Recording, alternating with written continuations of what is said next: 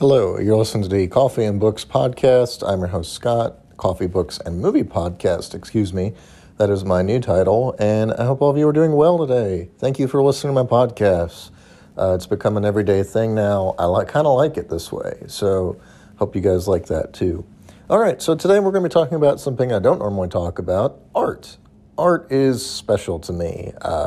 You know, I struggled with art. I would love to have been an artist, but you know, a couple things I don't have going for me. Number one, I'm colorblind. And number two, I always sucked at drawing and art in general. I love it, but I can't do it. Just same with singing, you know, like I love to listen to music and I love, you know, playing musical instruments, but I could never sing. I could never do art. Now, let's get into it. So today I'm going to talk to you about my favorite, top 10 favorite artist paintings. This could be in no particular order. It's through any time in history. You know, I'm typically a fan of all different types of works, so I'd love to share that with you guys today. Maybe a little bit more fun facts about it. In fact, I hope to read more history about art in general. You know, I like looking at it. I love going to museums. That's part of my deal. You know, as already somebody who's going to historical stuff, you know, why not go check out the art too? So there's always that. All right, this information today comes to us from, it is Timeout, I believe, .com.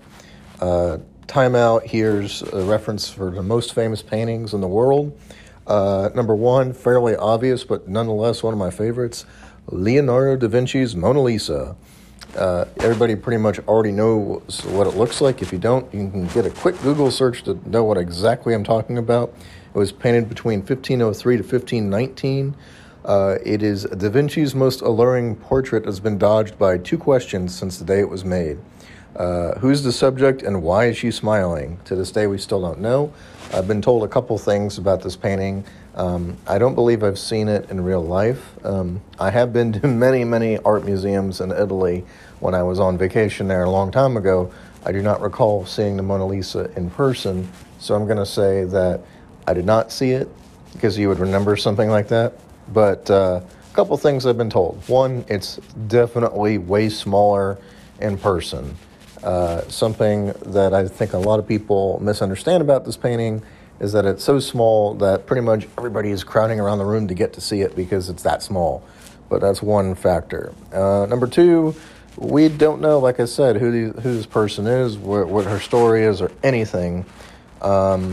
You know, it's incredible because I've heard the eyes follow you around the room. No matter where you are in the room, her eyes follow. She's always smiling at you. It's just a unique painting. And it's by one of my favorite painters, Leonardo da Vinci, who is interesting in himself for being a huge, you know, science person as well as artist. So that's always pretty cool. So let's go over some other ones. Another favorite of mine, Vincent van Gogh's The Starry Night, which was painted in 1889. Vincent van Gogh, very famous for his paintings. He has a very unique art style, unlike Da Vinci, who painted in a way that was more of, you know, painting people and portraits. Van Gogh's most popular painting, Starry Night, was created in a way that's more trippy to me, more, you know, like in a way of a certain art and style. I think this is when art really got its name for itself of being different, and it wasn't just about recreating something or a portrait. Of course, it's still very important. I'm not degrading people who paint pictures of food and places and stuff like that, but, you know, at the very least, you know, it takes a very creative mind to paint something like this. And, you know, when you learn about the history of Vincent van Gogh, my apologies. When you learn about the history of Van Gogh, you learn that he struggled with mental illness. He had so many troubles in his life. He was never well respected as an artist in his lifetime. You know, it's horrifying, you know. And, you know, here's this guy with this most beautiful painting that the world agrees is like touching souls because he can, you know, express beauty in a way that maybe no one else on earth can. And, you know, he'll never know. You know, he'll never know that, you know, billions of people know of this painting, stare at it all the time, wonder, have their own thoughts. It's just, it's amazing, you know. And, you know, his life was a tragedy, as is often the case with artists. but, he's an enduring artist of sorts. So I hope that maybe he shows up on this list later. All right. Let's see who else we got that I would like to talk about.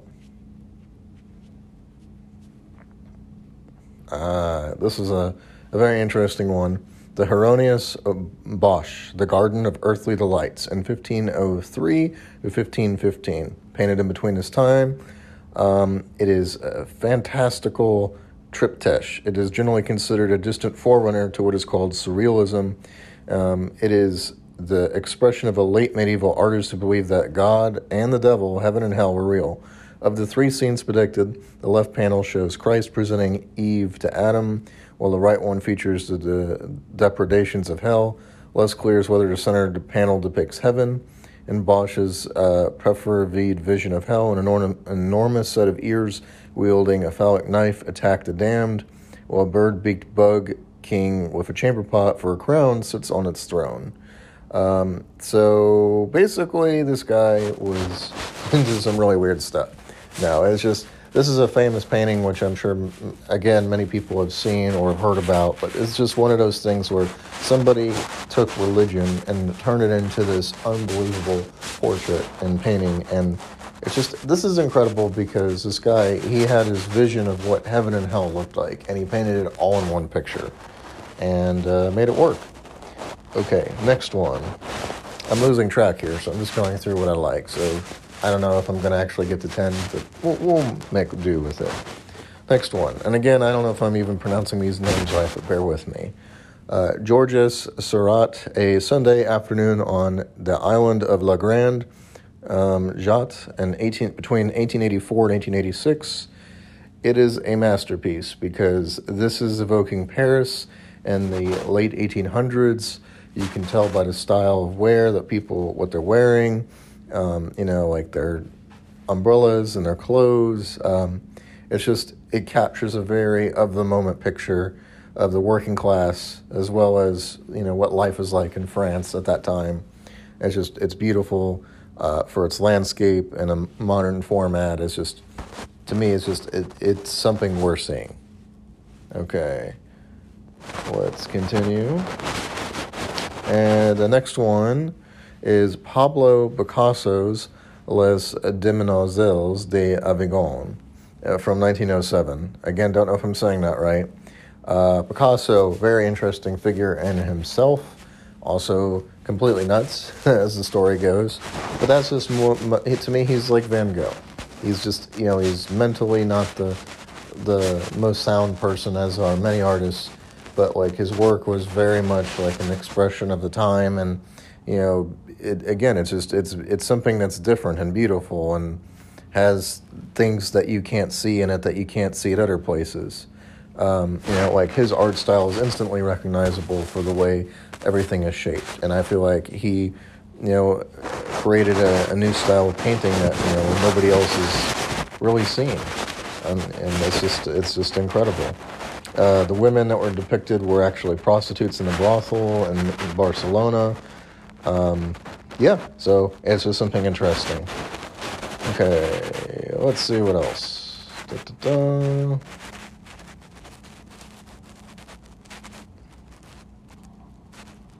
I'm still going through and seeing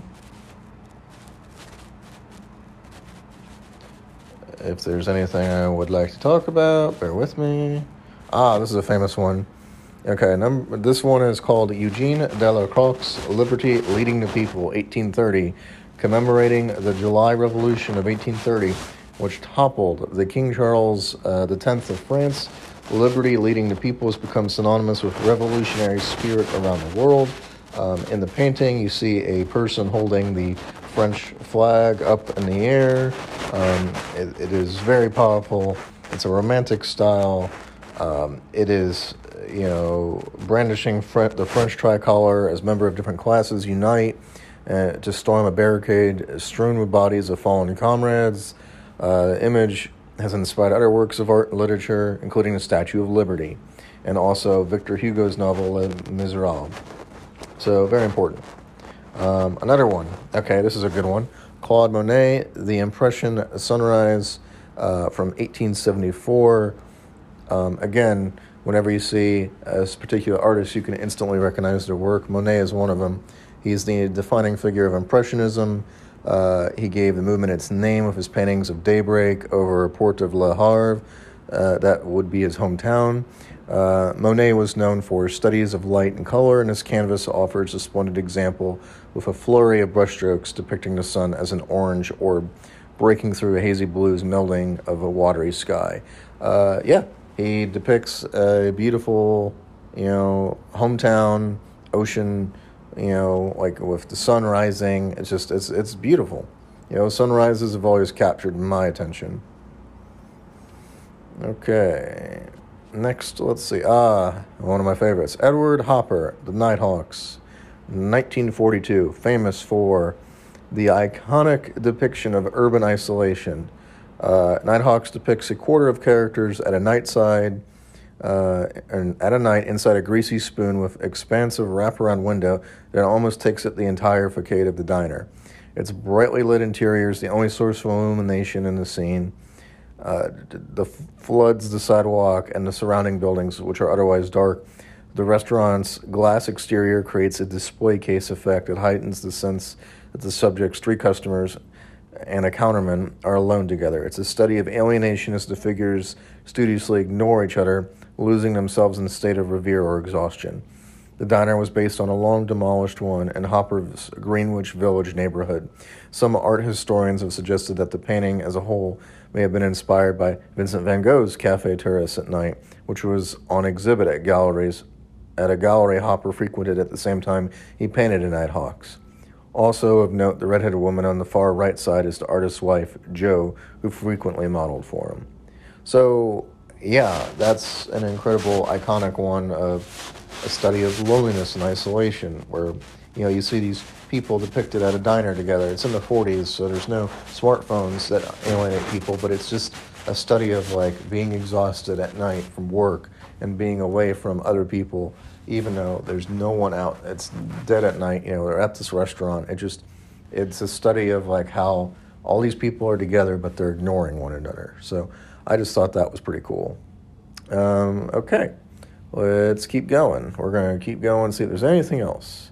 Nope, that's it. That's all of them I wanted to talk about today. So that's art in general. A few facts about me. I also like to paint. Even though I'm colorblind, I do enjoy it. I have successfully made paintings that I do enjoy and like, and I've hung up in my home. So there's always, even if you're, at a disadvantage, you can always try something new. Be brave enough to try something you're willing to fail at. That's a good motto I saw today, and it stuck with me. Be brave enough to try something new that you're going to fail at. Because there's no guarantees in life, and it's just a nice thought that if you're brave enough to try something new, even if you're going to suck at it, at least you're trying something new that you've never experienced before. It's a new sensation.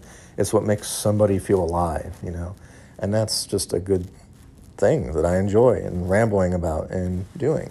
Every day I have a new experience to talk to you guys about. And today just happened to be art, but, who knows what tomorrow is going to bring. But anyway, those are some very famous paintings. Thank you for listening to me talk about them. If you like today's episode, be sure to share it with a friend. I know I always ask that of you guys, but please do. And, you can always message me to let me know what your favorite painting is, or if you guys like today's episode. I'd like to hear from you. And so I'll set up a Spotify question as well. What is your favorite painting? Thanks for getting back to me. And if you have responded to polls before, thank you. And, looking forward to it in the future.